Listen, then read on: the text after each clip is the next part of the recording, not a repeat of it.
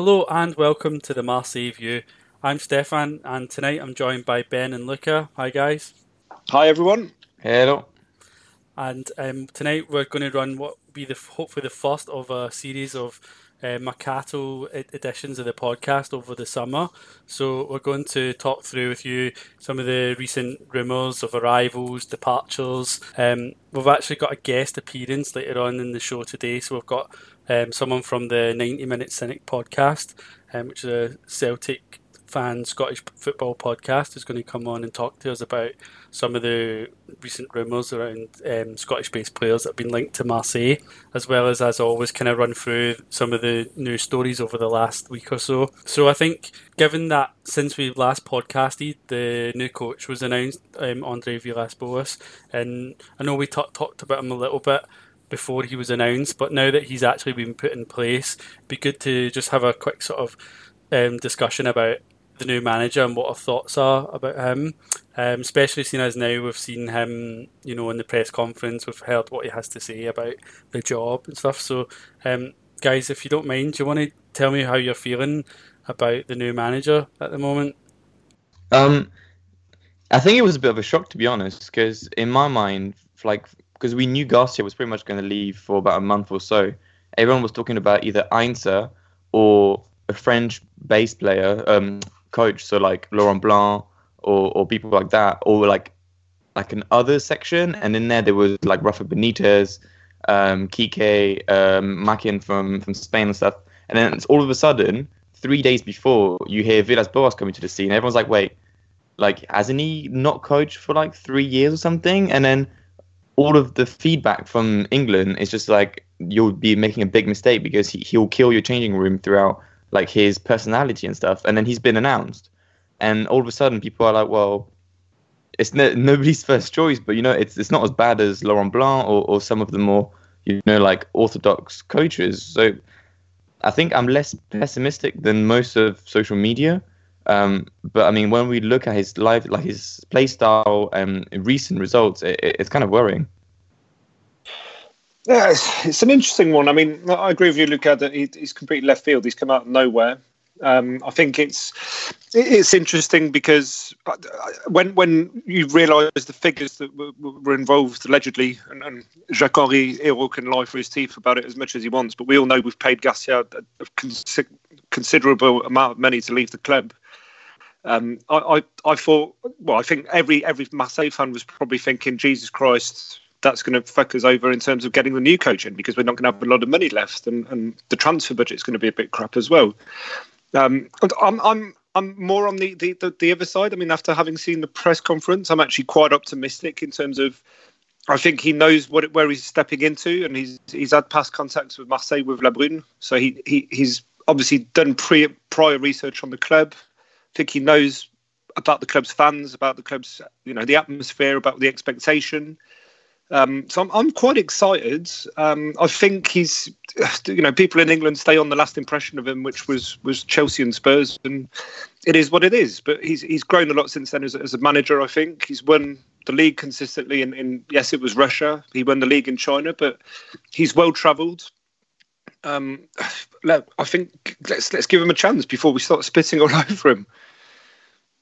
Yeah, but like, didn't we say the whole thing about the first press conference and stuff about Mitchell?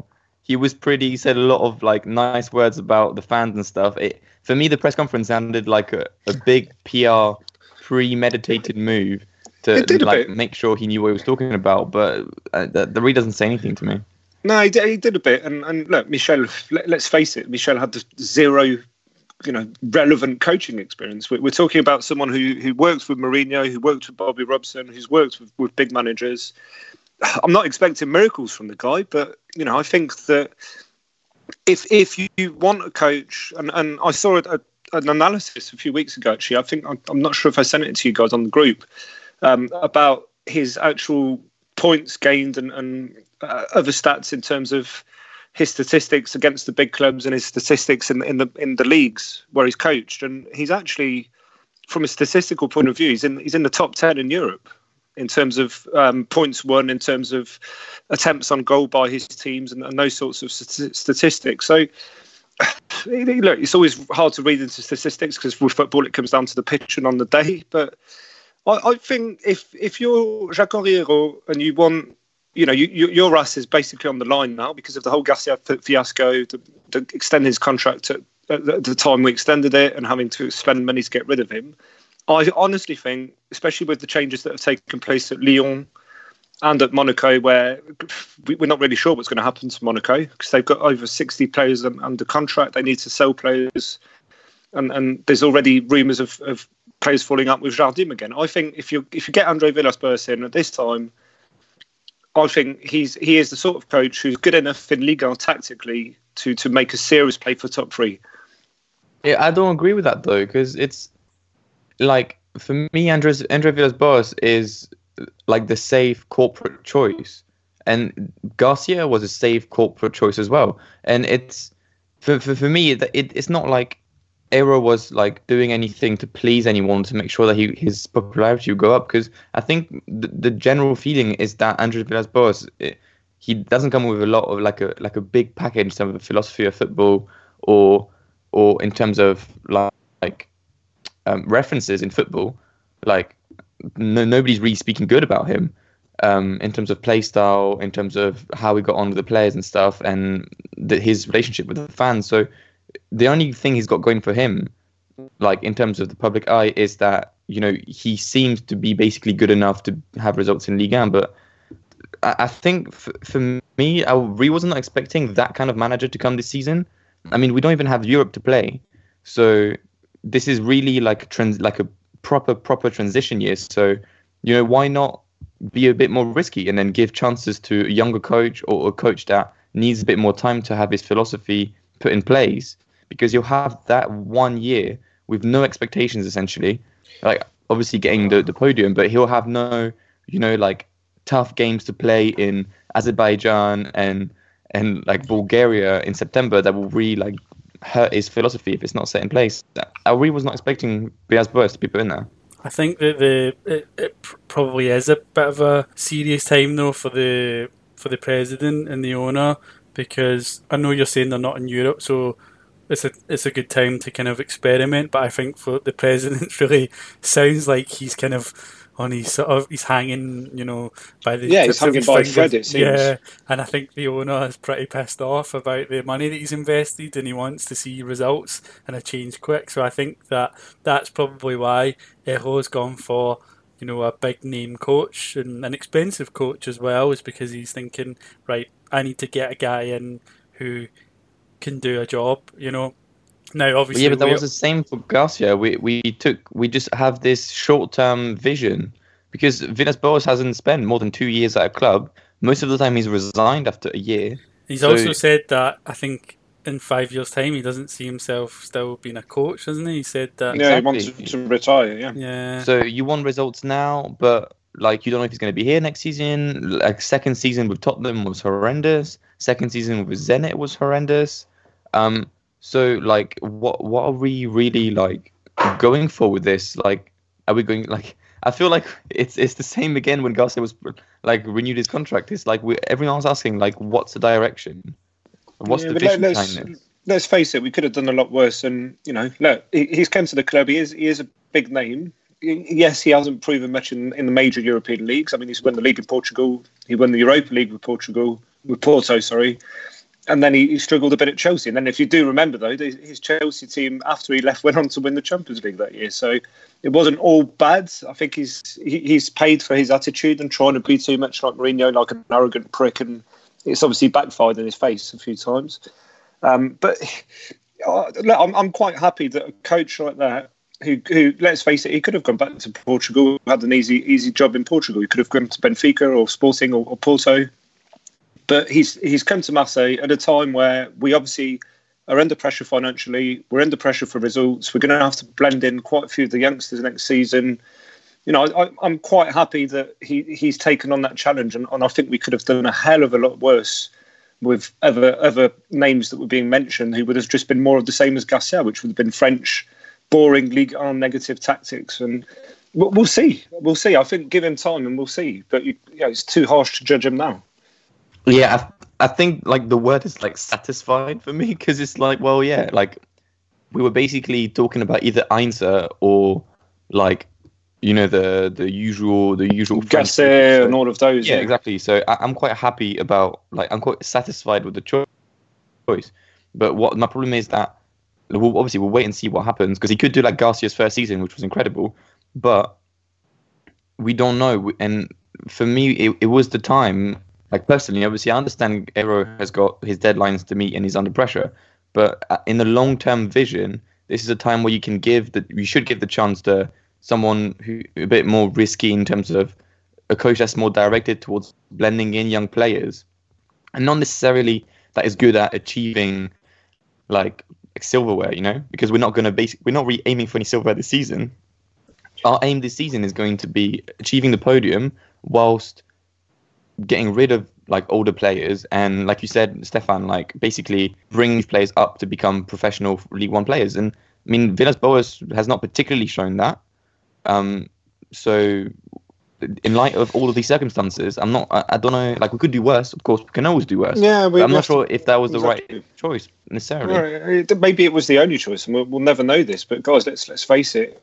You know, would would you, if you're a, a decent manager, would you have taken the challenge at Marseille, especially knowing that you're going to have a very limited transfer budget, you're going to have to make do with the kids, and you're not playing European football? And at the end of the day, I think it's, you know, he's he's probably the best we could have hoped for in the circumstances in terms of a, a big name and, and someone who will have some weight in the transfer market. Working with Zubi, I think that they get on well, so that's a, a definite plus, because it's it's going to be completely different, I would imagine, than than dynamic was with Garcia and Zubi. And yeah, I think that he's still named that if he gives a player a call and, and he's worked with the player before, or the player knows of him, the players will be more inclined to join than if it's someone like Garcia or Lamouchi or God knows who else, made in Ligue one coach, phoning up a player trying to convince him to join. So let's wait and see. I think we've seen the recent transfer rumours. I'm sure we'll move on to that topic in a sec. But you know, we've been linked with with quite a few Portuguese players. Um, if he, if if we can get something going that resembles a bit of a Wolverhampton or something like that, and, and he brings new blood in, and he brings hungry, you know, players who are hungry and, and, and want to succeed in, then yeah, I'm all for it. But we have to wait and see. We have to give him time. Yeah, as a positive though, he's not done too bad. Like when you're talking about the. the statistics and stuff, like obviously Chelsea and Tottenham weren't great experiences, but even then, like Tottenham were still fifth at the time. Um, Chelsea basically lost the top four challenge, then they were like fifth or something. Yeah. So it was not horrible to start with. And then, I mean, the French league is not is not a major league like England or Spain or Italy, where you know, like it's very top heavy. Like the top six teams are, have to be very good teams. Like. I, the French league resembles the Portuguese league. There's only two big, two, three big teams. As, and yep. When he has played there, with Porto, obviously, he had like an eighty plus percent like win rate, which is incredible. But even when he, before that, when he played for Académica, who are like, like your Guingamp, he managed to put them to tenth. So like, that's pretty decent. And so when you compare like apples to apples, then well, he, he he's actually quite promising. But that was a long time ago. That was nine years ago. So it's really unlikely. You've got to wonder um, what why he's taking the job, though. What's in it for him, knowing that um, Marseille are a club that are a hard, you know, quite a volatile place to manage when things aren't going well, and that there is virtually no money kicking around, we believe. You know, the club are, might have had a deficit. They've not qualified for European football. We've been told that they're going to have to sell before they can buy. Um And they're going to have to buy cheaper than what they're selling. So you sort of wonder, what's in it for Villas-Boas? Why is he taking the job? Well, I think it's a, it's a step forward. I think, you know, he went to Chelsea and then crashed and burned, Tottenham crashed and burned. And then he got the, the, he got the money in Shanghai and Zenit. And then obviously that crashed and burned, so he went out of football. So I think he might be just looking for a step short term for one or two years. And then he'll, like, look for something else, which is why I'm, I'm wondering, what what's the vision? It's not long term. Nothing points out to be a long term position, but uh, it's purely purely economical, I would guess, at this stage, because you know they've got to get we've got to get top three. I think the message is clear that you know I would imagine that yes, we've promised to the D N C G that we're going to sell a few players, one or two big players for, for forty plus million. I would imagine that McCourt has had to plug some of the deficit again which he's been doing constantly since he arrived at the club, and it's probably well, starting that, to piss him off. That's what I read, but and we'll touch upon that maybe later on um, if you want. But that's yeah, that's what I read, is that McCourt paid the deficit, but I don't know if you've if, if, if seen anything elsewhere. I think we can't afford another season like, like this season. We have to play some form of European football, and it has to be Champions League in the next two years. If not, we could be heading into the unknown, because God knows what McCourt could do. He could pack up and leave. Eyraud might might go. Who knows? Who Which knows? Might be a good thing. I mean, I'm not against McCourt selling if he sells to someone else who, or who's going to come in and with a bigger project. I don't mind that. You know, we when he bought the club, we were in pretty dire straits. You know, we were in need of change, and even if it's just, you know, um, it was a stopgap or, you know, a short-term project to keep things moving along until something else comes, then that's fine. I, I don't have, I'm not like too attached to McCourt and his project. No, you know, I think. Yeah, and then if you look at Nice as well, you know, they're getting a new billionaire owner. Yeah, yeah. One thing about McCourt that, like, when people got angry this season and stuff, they're always talking about McCourt, you know, like, spend the money and stuff, like, reaching. I think that's one thing. You can blame Eyraud for, for like, handling the money badly, but McCourt has, has spent, like, a lot more than he promised, and whatever his, his agenda is, like, he spent a lot of money, and if he's doing it again this year, like, it's something to... To like, I think to, to, to look at and put our hands up and say, like, fair enough. Like, it doesn't matter if long term you're going to sell the club again. The money he's injected is going to stay in the club, and that that's I think it's really commendable. Absolutely. Um, I think, you know, while we're on this, like we're talking about this, I think it's probably a good time to start thinking about what we're going to be doing with the money that we've got over over the summer. Um, so we've we said that we would talk a lot about the Mercato Um, in today's show, and kind of focus on the kind of rumours of which players might be leaving and which players might be coming in.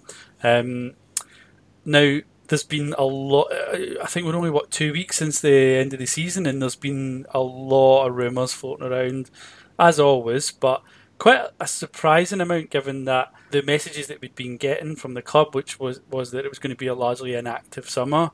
Um, now, I just want to first maybe focus on the departures, um, because there's been tons of rumours around what players might be leaving, especially as, you know, there might be this need to raise money to pay off, you know, the deficit, or or to pay back the, you know, the the, the owner for paying off the deficit if that's the case, and also just to raise money for it to fund replacements in the squad.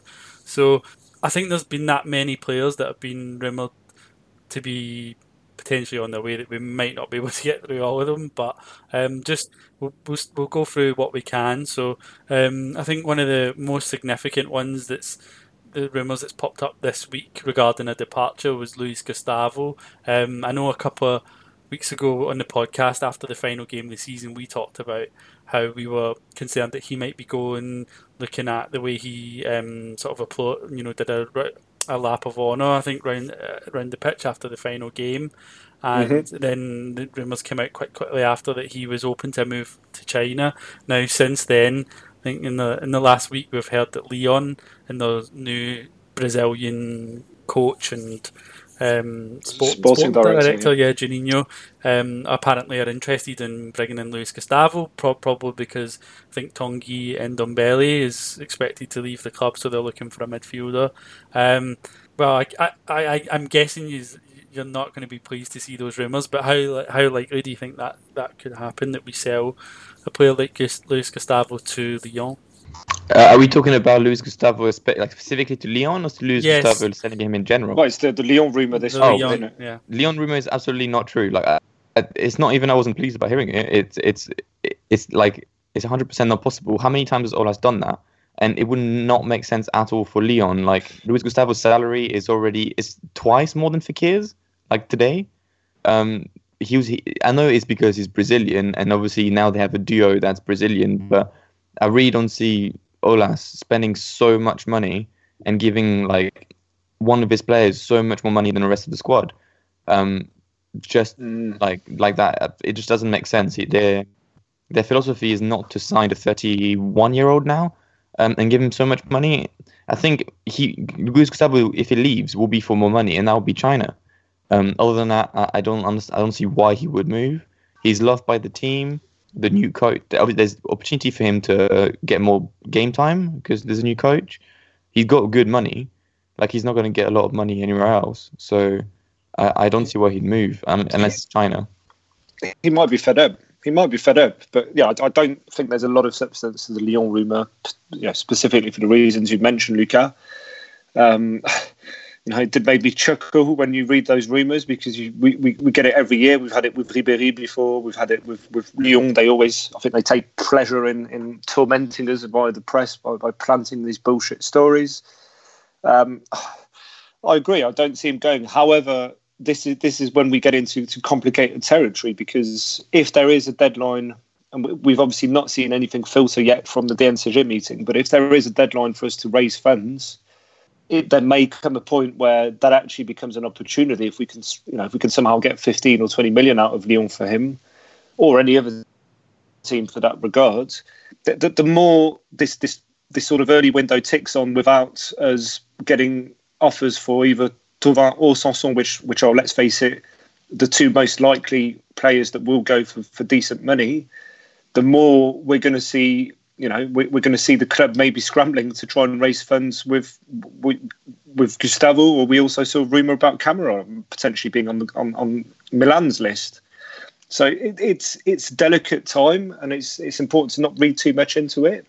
But I think we'll see a lot more clearly in the next couple of weeks when the, the window officially opens and, and Sanson or Tovan get get actually actual firm offers, and it's it's most likely to be Sanson. Well, actually, let's talk about Sanson then while we're there, because I know we mentioned some weeks ago that he'd been linked to Wolves, I think, and a sort of big money move to the Premier League, and then it was kind of prob- there was probably wasn't a lot to it. But again, he's been linked, I think, with West Ham, I think, in recent days as well. And Spurs. And Spurs. And Spurs, right. So it, it does look, I mean, he, it does look likely that he might be a player that will be sacrificed in the summer. Um, would you be happy to see him go? And how much money do you think that we should be selling him for if we are going to to let him go? I think I think he, he has to be the, he will be the sacrificial lamb in this season. Like, he's young. He, he does have some kind of reputation in England. He's quite liked. His profile is quite liked. And let's face it, this season he was for like horrible. Um, he was in a way he was a scapegoat for a lot of it. He wasn't always as bad as people made it out to be, but like he didn't have an impact. And if you're offering me twenty-five million up, and that money means that we don't have to scramble to sell other players, like you're saying, then I, I'd sign it straight away. I wouldn't even negotiate that much. If you offer me twenty-five million. For the man, then sorted, you know, it sorts our problems, not only the financial problem, but also the fact that we don't have any Europe next season, so we need we're gonna have to get rid of players. We have to way too many midfielders. Like, yeah, go for it. But I'm not sure we are mm. gonna get that much money for him. Yeah, I was just saying, I, I think we'll get more money than that for him. But but yes, Luca, you're, you're perfectly right. Yeah, we've got too many midfielders. But let's face it, I'd rather, you know, we offload Strootman or Gustavo. If, and, and if if we don't get an offer for me that's thirty-five million plus, then then Sanson doesn't go, because we can we can start some sort of bidding war when there's Premier League teams involved. But it, it's difficult because Strootman and Gustavo have very big salaries, and, and few teams will, will want to outlay that much money on a thirty-plus-year-old. Um, I wouldn't I, I wouldn't be happy to see Sanson go, but I, I think it would be the least damaging departure if, if that can be the case. I'm not sure. I'm not sure. Like Sanson, like you, I'd, I'd prefer keeping Sanson over Gustavo's treatment. To be honest, like if you told me they were like all have the same wages and all have the same potential for leaving for the same price, like Sanson's the one that fits the least for me in terms of what I think next year is going to look like, because if we're going to have to recruit more younger players and like players that would that need to be mentored and stuff, you're going to need a Gustavo, you're going to need a Strootman in the midfield. And Sanson has shown that he's not able to play in a four two three one or a four four two effectively, and a four four two is and has been like quite often a system that um, Andre, Andre Villas-Boas has played in. Um, he's got a lot of money playing on him, and he's not progressed in the last two years. If anything, he's regressed. He hasn't shown that his line of his progressive um, like his learning curve is completely come to a, like standstill. So keeping him is, is for me is, is the wrong thing to do, because you're just going to lose his value. I wouldn't. I wouldn't say keep him. I'd say just just make sure we get money for him. I wouldn't keep him, but I, I'd make sure we get money for him. Okay. Um. Right. I I think we'll move on from Sanson. Um. I mean, I just I just. add my view on this point actually just before we move on, but I personally would rather keep him than Strootman or Gustavo, because of, partly because of age and the, you know the there's some sort of room for progression with him as well. And I, I do think, like, I, I agree with you a little bit in that he's probably his progression has stalled over the last two years a little bit, maybe more so in the last six months more noticeably. But I actually think that if you look back into the first few months of the season, he was probably our best player until about November, until we hit the bad form. Um, So I I don't know if I'm entirely in agreement, but um, with that, but but yeah, I, I would prefer to keep him if possible, um, if if the right coach can sort of develop him. But um, actually, you guys talked to, you mentioned Strootman, so and Strootman is another player that's been linked with departures, and I think shortly after the end of the season, um, Strootman had apparently said that Eyraud, the president, has actually told him that he'll have to leave in the summer because he's too expensive. His wages, his wages are too expensive for them to, to to pay without Champions League football. How disgusting is that? How disgusting is that? Do you think that's really yeah, it's, harsh? It's yeah? shocking. It's shocking. It's just, you can't behave like that. You know, we, we signed him. We went out the way to sign him. Yes, it was all, all under Garcia's impulse. We now know that Zubi, Zubi probably wanted two youngster players, Samasekou at the time and another one, instead of Strootman. We went out all out to sign him. The guy's a Dutch international.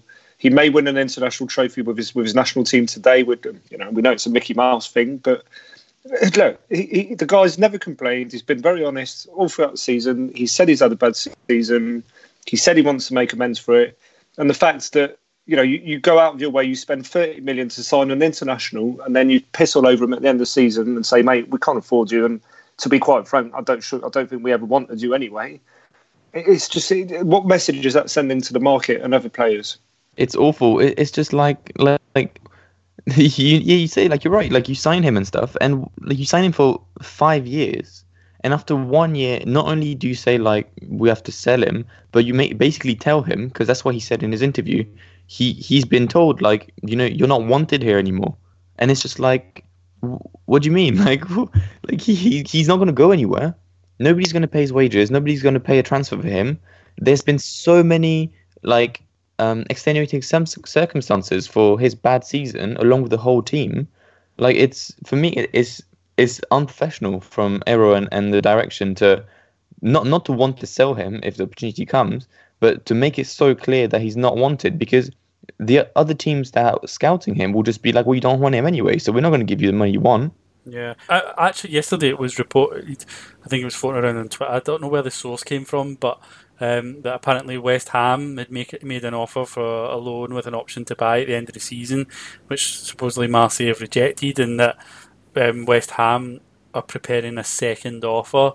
Um, yeah, but the, Strootman's allowed to refuse loans, and he said he doesn't want to be on the loan. Yeah, it's true, true. But um, I, it might not be completely, you know, unfathomable that um, a club could offer him, you know, fifteen million euros, twenty million euros, you know, given that he has got lots of experience at a high level. But any club that does that do that, you would question, you know, that that sort of decision, because it's it's it's a lot of money to spend on someone who has been out of form and had lots of injuries for a number of seasons, you know. Yeah, and the, the five year the five year contract here is the big problem. That's the big problem. Yeah, well, that's a problem that we repeatedly seem to make, isn't it? That we have been signing older players on long contracts. Um, and you he, can... He's not lost for football. Like, he didn't get a bad injury this season. Now we have to sell him. Like, the, when you look at the list of expensive contracts that need to go, like, he, for me, he's, he's way, way, way down the list of the older players that need to go for big salaries. Okay, right. So, um, I, I just mindful of time because um, we've got um, someone joining us. I just very quickly want to run through a couple of last names um, before we uh, move on to arrive rumours of arrivals. Um, Lopez, I think he's been linked with um, Sevilla. Um, there's, I've read some places that he might be the most likely to leave, actually, more so than Sanson. Would you be happy to see Lopez leave? Oh, happy is not the word again, but you know, if it comes to that point where we are scrambling to, to bring money in, and, and a twenty-five million or thirty million offer comes in for him, then I'd rather Lopez go in a, in a, in a sector where we're heavily congested and, and there's huge competition for for playing time, rather than Camara. That's that's my two cents. Okay. Yeah, I think without going into into like comparing who we'd want to live instead of leave instead of him, um, I don't see him going for that much money, to be honest, and um. I don't really see the benefit. If if we're not going to get that much money off of him, I think he's he is quite a good player in terms of like playmaking and setting the, the field. I, I, I, I don't think he should leave, to be honest, for his sake and for ours. Okay, all right. Um, and lastly, I think, um, well, we could talk about Tovan, but I don't think there's really much to say since we last podcasted. But um, Balotelli, I think there's been some... Well, he's actually out of contract with us now, I believe, isn't he? And there's yeah, he's a free agent. Yeah, yeah. So there's it, there's not been much clarity from the club or not about whether or not they would look to extend his contract. Do you think that he is likely to be here next season, or do you think that's Balotelli and we've seen the last of him? Yeah, he's gone already, and, and we can't afford him. That's quite clear. We couldn't afford him already, and and the whole six months debacle. You know, yes, he had a few first good weeks. He took his little selfie. He, you know, he got us on the internet and got us some clicks and stuff. Great, but. The guy's been he's been invisible. He's he's dodged away games. He was shit against P S G a bit. He was shit against Lyon. He was shit against Lille. You know, he obviously joined for six months for the money. His heart set's going back to Italy. I don't see him staying. I don't I don't want to keep him, honestly. Okay. All right. Would you yeah, agree no. with that? Yeah. Oh yeah, no, no, no. He's the the Balotelli we saw for the last four games where he didn't play both away games and then got a red card in the last time. That's that's the Balotelli we would see if we sign him for another year.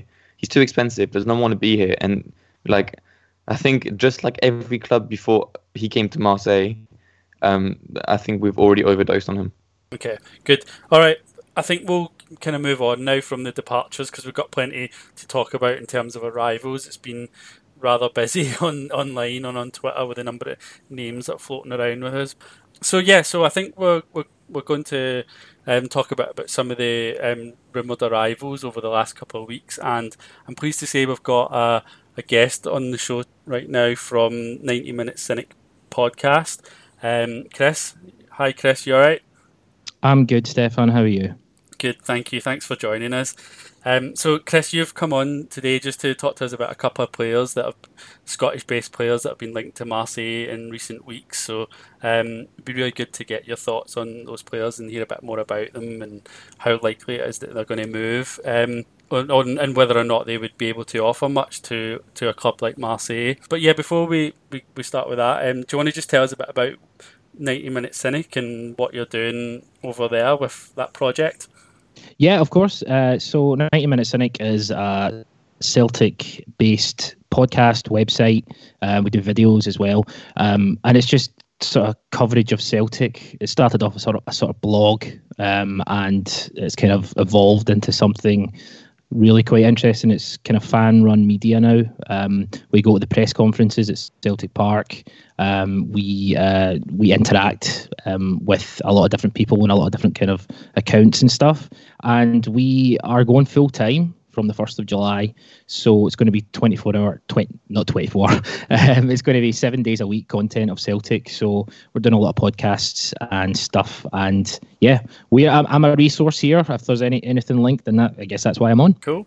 And people can, they can sign up to be a, a Patreon. Yeah. And pay for a subscription to, for the, to get access to sort of unlimited content. Yeah. Yeah, absolutely. So we do um, three sort of tiers. There's a tier you can just give us money, which is terrific. Um, money for nothing. Uh, there's a second tier that's just sort of uh, podcasts throughout the season regarding the actual season itself. And then there's a third tier, which is kind of constant content, including features. We had a podcast just recently about the uh, women in football, and we've done kind of specific focuses on directors of football and if Celtic should go down sort of continental route and stuff. So uh, it's well worth your money. Um, Patreon.com slash ninety minute cynic. Uh, sign up if you're a Celtic fan. Cool. Uh, something to think about then. You know, if this if this uh, podcast kicks off, we can all quit our jobs then and do that full time. Yeah. L- listen, the, the, the stuff the stuff you've been producing. I, you know, I was a Marseille fan. Um, I'm still technically a Marseille fan. I mean, defined fan these days. days. Um, but I, I loved. I was looking at my old uh, Marseille tops. I've got about six or seven of them. Um, it's a, a magnificent club, um, and kind of similar to Celtic, I think, in that it's kind of constrained by the league it plays in a little bit. Um, but yeah, I'm sure you've talked about that in the past. So cool. Um, yeah. So um, the reason we wanted you on today was just to talk about a couple of players. So in the last week or so, especially, Marseille have been linked with uh, Olivier Ntcham, sort of mid, uh, French midfielder from Celtic. What are your thoughts on him as a player? Um, do you think he's well? Can you describe what his, his style is like as a player, and whether or not what he could well what he could bring to to Marseille? Yeah, sure. Um, so Ntcham is an enigma. Um, his time at Celtic has been it, it's been very interesting because when Olivier Ntcham is on form, Olivier Ntcham looks exceptional. He looks like an ex- he looks like a Rolls Royce of a footballer. However, and specifically this season, um, he's been more like a Volkswagen Beetle than he has been like a, a Rolls Royce. Um, he's he's had injuries, he's had problems um, in terms of form. Um, he. We we play four two three one, and he sits in the sort of left-hand side of the sort of left um, midfield position. Um, I've got some stats from a statistical point of view.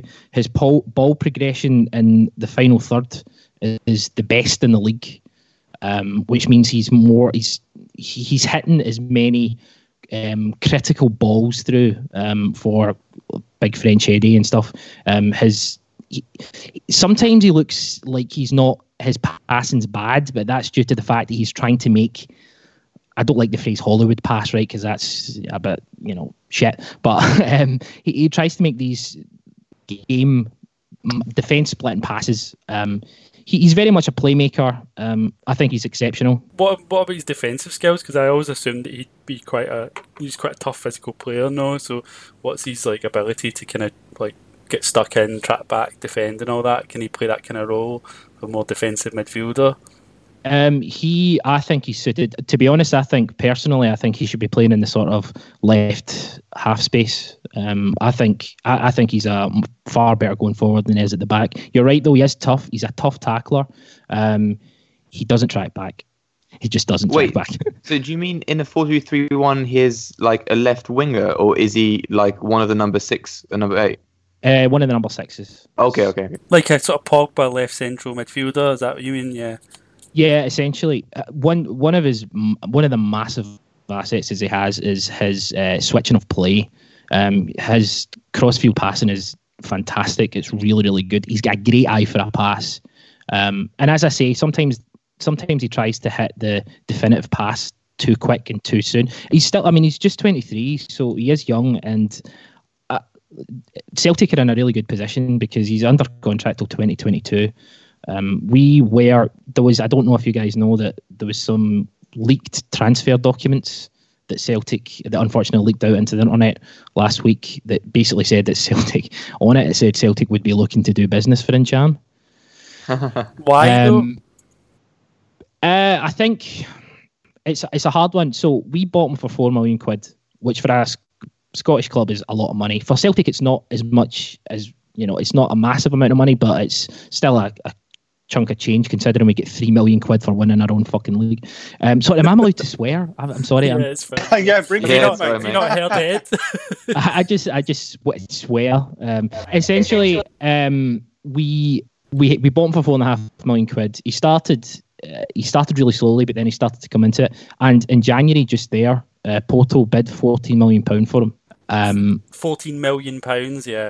forty million quid was the bid from Porto. Celtic knocked it back. We all assumed we would take it. We we all, we we thought, you know, we can't really be. We're not in a position to knock back forty million quid. That that's sort of profit for a player because the Scottish League is still looked down on.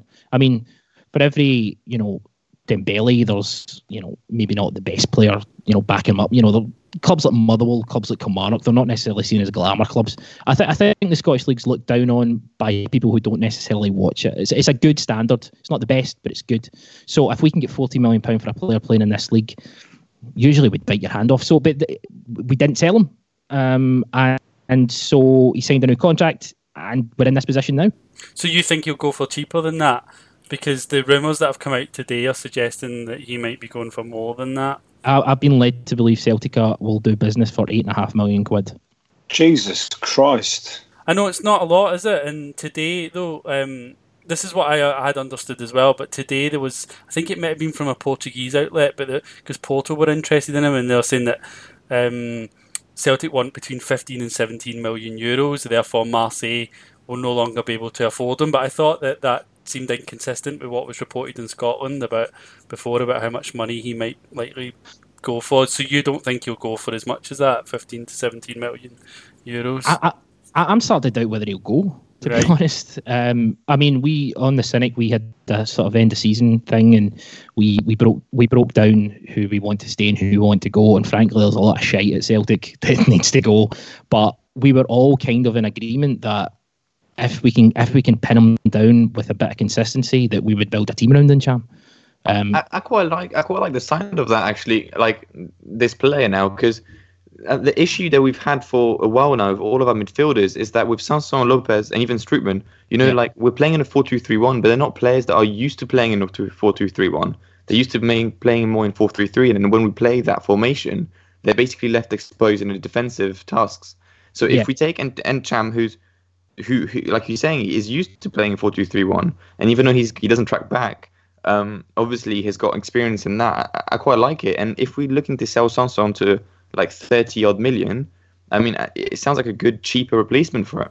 He's the kind of player that we've actually, from what I've seen of him, he's the kind of player that we've lacked actually last season. We've lacked, especially since we sold Zambo and Grisa, we've lacked someone who's a bit more, who's got a bit of pace in midfield, a bit of power, and the ability to drive forward with the ball. And a lot of the time, I think, I know Gustavo can do that, but he's been playing a lot deeper. Um, and he was playing in defence for much of the first half of the season. So this season, we keep... without Zambo, who I'm not a big fan of anyway, but we seem to lack a bit of kind of athleticism and drive in the middle of the park, and with Strootman being a bit slow and sluggish, and the other two midfielders, Sanson, Lopez, Payet, they're all really, you know, you just push them and they fall off the ball, and they've got very little kind of um, power to them. So it seemed like Ntcham would be a sensible target to me. He seems like the kind of player that we are missing. Question as well. Sure. Um, uh, Like obviously, it's a two-part question, but um, how how trans- like transferable you think his like his skill set is to obviously the French football or European football overall? Even though he has played for Bologna, but like now, and two, w- what's his attitude? Is it like a troublemaker, or is he more of a of a good soldier? So, good two good points. Uh, just before I answer them, uh, just Stefan, I've literally got in my notes here, uh, I took some notes about Ntcham, my thoughts, and the first point was links play dash drives. So that answers, that gives you that sort of thing. Uh, so in terms of him, uh, from would he suit the French league, uh, Celtic, the best performance Ntcham's had, um, and I think if you ask any Celtic fan, this will probably be, uh, they'll all answer the same. Ntcham play, we played in, against Anderlecht in the Champions League away from home, and we didn't have Scott Brown, who's kind of our linchpin, who's the guy who kind of makes everything happen. And Ntcham took that position. He sat central midfield and he dictated play. Now, we're talking about a guy who at that point was only twenty-one, who at that point hadn't had a lot of European football experience in terms of Champions League, and he he dominated. Like he he ab he, he he dominated so much that he got Lee Griffiths to score a goal in the Champions League. I mean, that's a bit mental. Um, but he he he dictated play. He looked comfortable with um, the responsibility. That's the thing about Ntcham. One, what if you ask Celtic fans his best his best games, the big games, they'll say Anderlecht. The other game they'll say will be Rangers at the start of this season. Rangers at the start of this, when when you sign up, when a player signs for Celtic, there's two things he needs to be he needs to be up for. He needs to be up for European football, um, and he needs to, up to be up to spank Rangers. And he again, it, I would define it as artistic. He was like an artist painting painting on a canvas. And then the game against Rangers, he was further up, further up. He was kind of playing in that half space, but he was dropping as well. I, I, listen, I don't want to sell him. I, I don't think I don't think Celtic should sell him. However, I think he would be a perfect fit for Marseille. And in terms of whether he's a troublemaker, a soldier, he's a guy who gets on with his work. He does what he's asked and he does his business. He does his talking on the pitch. I think he's quite a quiet guy. He's quite a reserved guy. Still close friends with uh, Moussa Dembele. Um, he is... Uh, Celtic, I'm never go- I'm, we're never going to get to see him at his best. Um, you might. Okay, interesting. Um, you know, just you touched upon Rangers a few times there, so I think maybe it's a good time to kind of um, just talk about just one other player um, briefly. Um, so in last month we've been linked with Alfredo Morelos, um, Colombian striker with Rangers, although it's kind of, it looks like the last couple of weeks we've not really heard much, so there might not be much more to that, but... Um, what are your thoughts on him as a player? Do you think he's a player that would do well for a club like Marseille? Uh, I, I, Morelos is a guy, if you look at Scottish football, there are players who play, um, there are players who who play uh, and you can tell their class. Ntcham's one, Dembele's another. Morelos is a good player, but I don't think he's good enough for French football. Okay, right, that's well, good to know, because we were worried that mostly his, you know, the negatives were just about his... Um, temperament, but you actually think his quality might not be up to it either. I, th- I think the, the main point about Morelos is he went from Colombia to Finland to Scotland. He's joined a basket case club like Rangers where he's had no one-on-one training. He's had no one-on-one coaching. See if you get a guy... Now, A V B is, for me, I think he's one of the best coaches about. He's what he's the guy to put an arm around him and teach him and actually coach him. Then I think you could get something out of Morelos. Um, he's great at getting into, into positions. His positioning's really good. His reaction's um, superb. His finishing isn't always. Uh, aye, so Morelos, I think, the, I think if you look at kind of his, his, his five red cards last season, um, which is insane. Um, he he scores. He, he scored twenty-seven goals in the Scottish League last season, but very few of them were against the top six.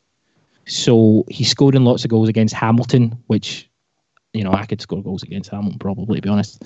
Um, and it's it's he's scoring against the bottom half of the league. So you got a couple of goals in, in Europe, but not nothing special. He's the type of guy that, you know, see if you could get... The, the Rangers fans seem to think he's as good as Dembele. You've seen Moussa Dembele now. You can see that he's the real deal. Morelos, I think, is a guy that you could sign for four or five million and he'd do a job. I, I don't think he's got. I don't think he's clinical enough for a club like Marseille. I don't think he's good enough for a league like France, and um, he probably smells as well. I don't know. Okay, Ben, have you got anything you want to ask? Um, no, I guess um, no. I mean, what, what I heard on Ntcham was was interesting. I mean, I I think that it's good to get a first-hand view from someone who watches him week in, week out. From from speaking, funnily enough, you, you guys aren't the only Scotsman I've, I've spoken to this week about Ntcham. Um, and, and it happened to be another sort of middle-aged Scotsman who, who follows European football as well, and he, he compared uh, him well, to... I'm not Stephen. Middle-aged, what are you talking about? Aye, ah, Stefan, no, come on. Yeah, come on, be honest, mate. Uh, no, he, um, he, confer- he he said he um, that the Marseille player of the past he would most liken Ntcham to is, is uh, Stefan Mbia, so that that oh, quite yeah. that actually made me quite excited, but um, the, the, the likelihood is... And, and you know, you've mentioned the problem here that he's friends with Dembele. I could I could see Lyon going for him, not Marseille. Mm, yeah, with, and Dembele as well, even very possible. Yeah, I think I think with uh, I mean, I'm led to believe that Ntcham has started unfollowing everyone off off Instagram. So that's the modern day version of uh, basically leaving, isn't it? So he's he's unfollowing all his Celtic teammates. So okay, so probably nice. But who's he following off. Then? Who's he, who's he following instead? Uh, he, he's following all the Marseille guys. No, he's not actually. I, he's not. He's not. I don't know. um, don't give um, us false hope, mate. Jesus. I know. Um, as I say, Ntcham, I think Celtic are the one good thing from our point of view is that Celtic are in a strong position because they've um, he signed a new deal, but Celtic are. From a negotiation standpoint, we've been kind of poor uh, with transfers over the last couple of years. We actually did a whole podcast on, you know, developing and bringing in a director of football and why that's important for us.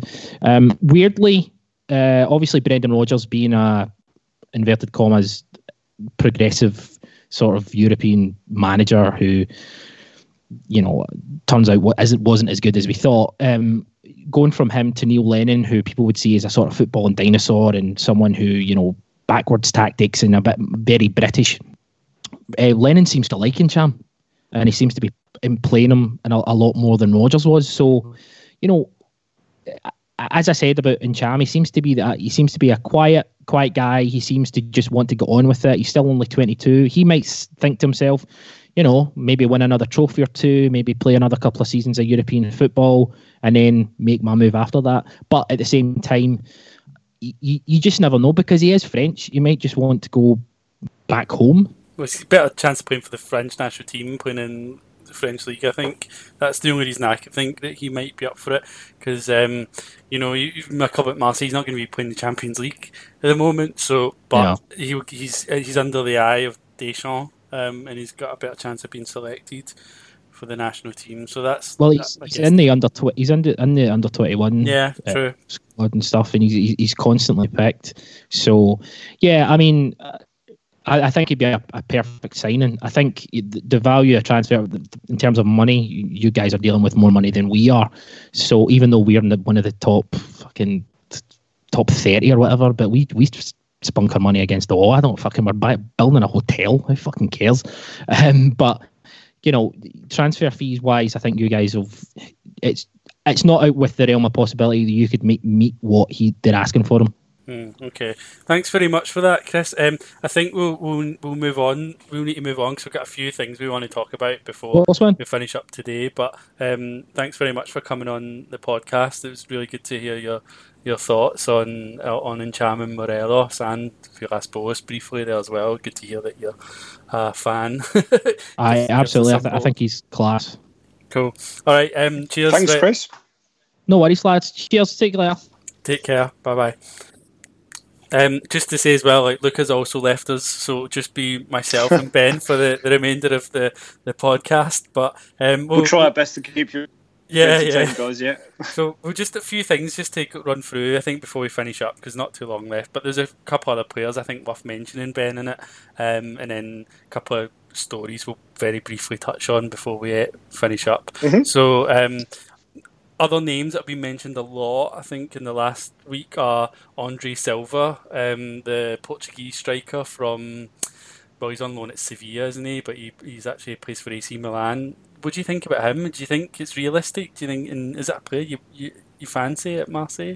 Well, I think we've been linked with another player as well, which is uh, Patrick Schick, who, who plays for yeah, Roma, and I'd, I'd rather have him, honestly. But uh, again, if if anybody's going to get Andre Silva playing to a decent level, I, I think Villas-Boas might be the man because of the Portuguese link, and I think the fact that if he gets him and a couple of other Portuguese players, so that they don't, he doesn't arrive by himself, and he has a few either former teammates or international teammates alongside him, um, or at least a few countrymen, I I wouldn't be against him. I, I, I, he is still at an age and, and still at a position where you would take a gamble on him. Um, but it, again, how realistic is it? Can we afford him?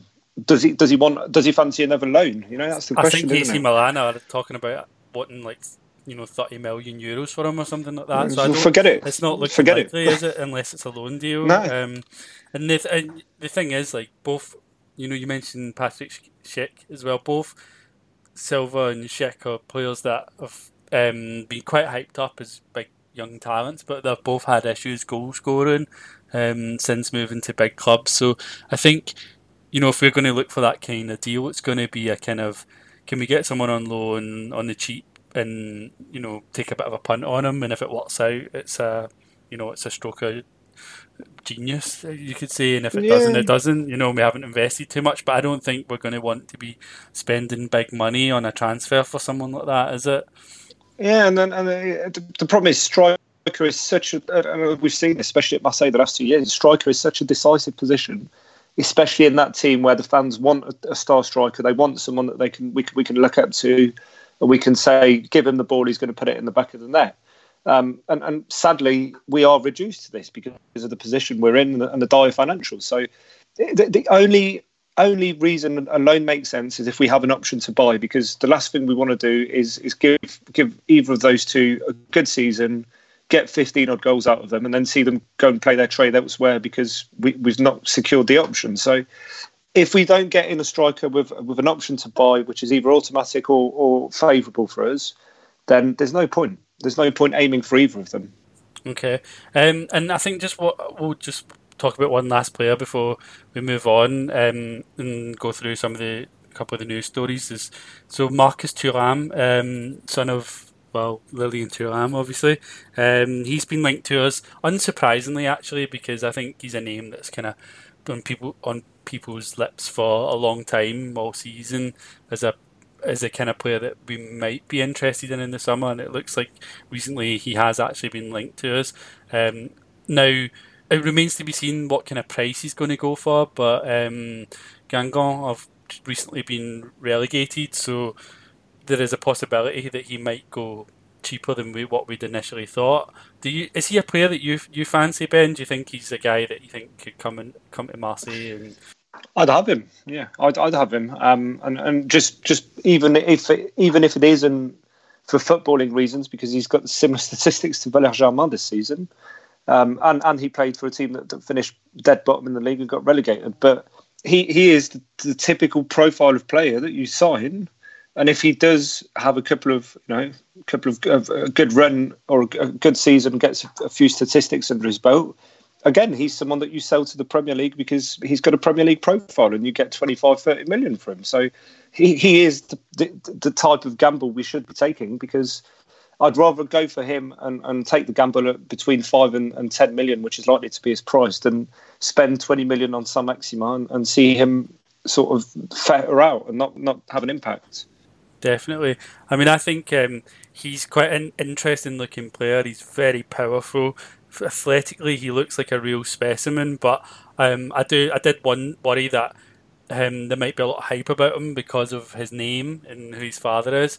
But from what I've seen of him, actually, I'm pretty impressed. You know, he looks pretty good in the air as well. So he's definitely got like raw attributes that, you know, potentially he could could. could be polished into, like, you know, a, a solid player. There's no doubt he's got that potential. So, like, mm. yeah, why not? You know, as long yeah, as he had a decent game against us, didn't he, as well, yeah. and, and a few weeks ago. But it's the, the one big question mark I have about him is what is his position? Because if you, if you sign him, ideally, you you would think that he's the type of player we'd try and mould into a centre forward, and we'd try and convert and say, right, you're playing down the middle, mate.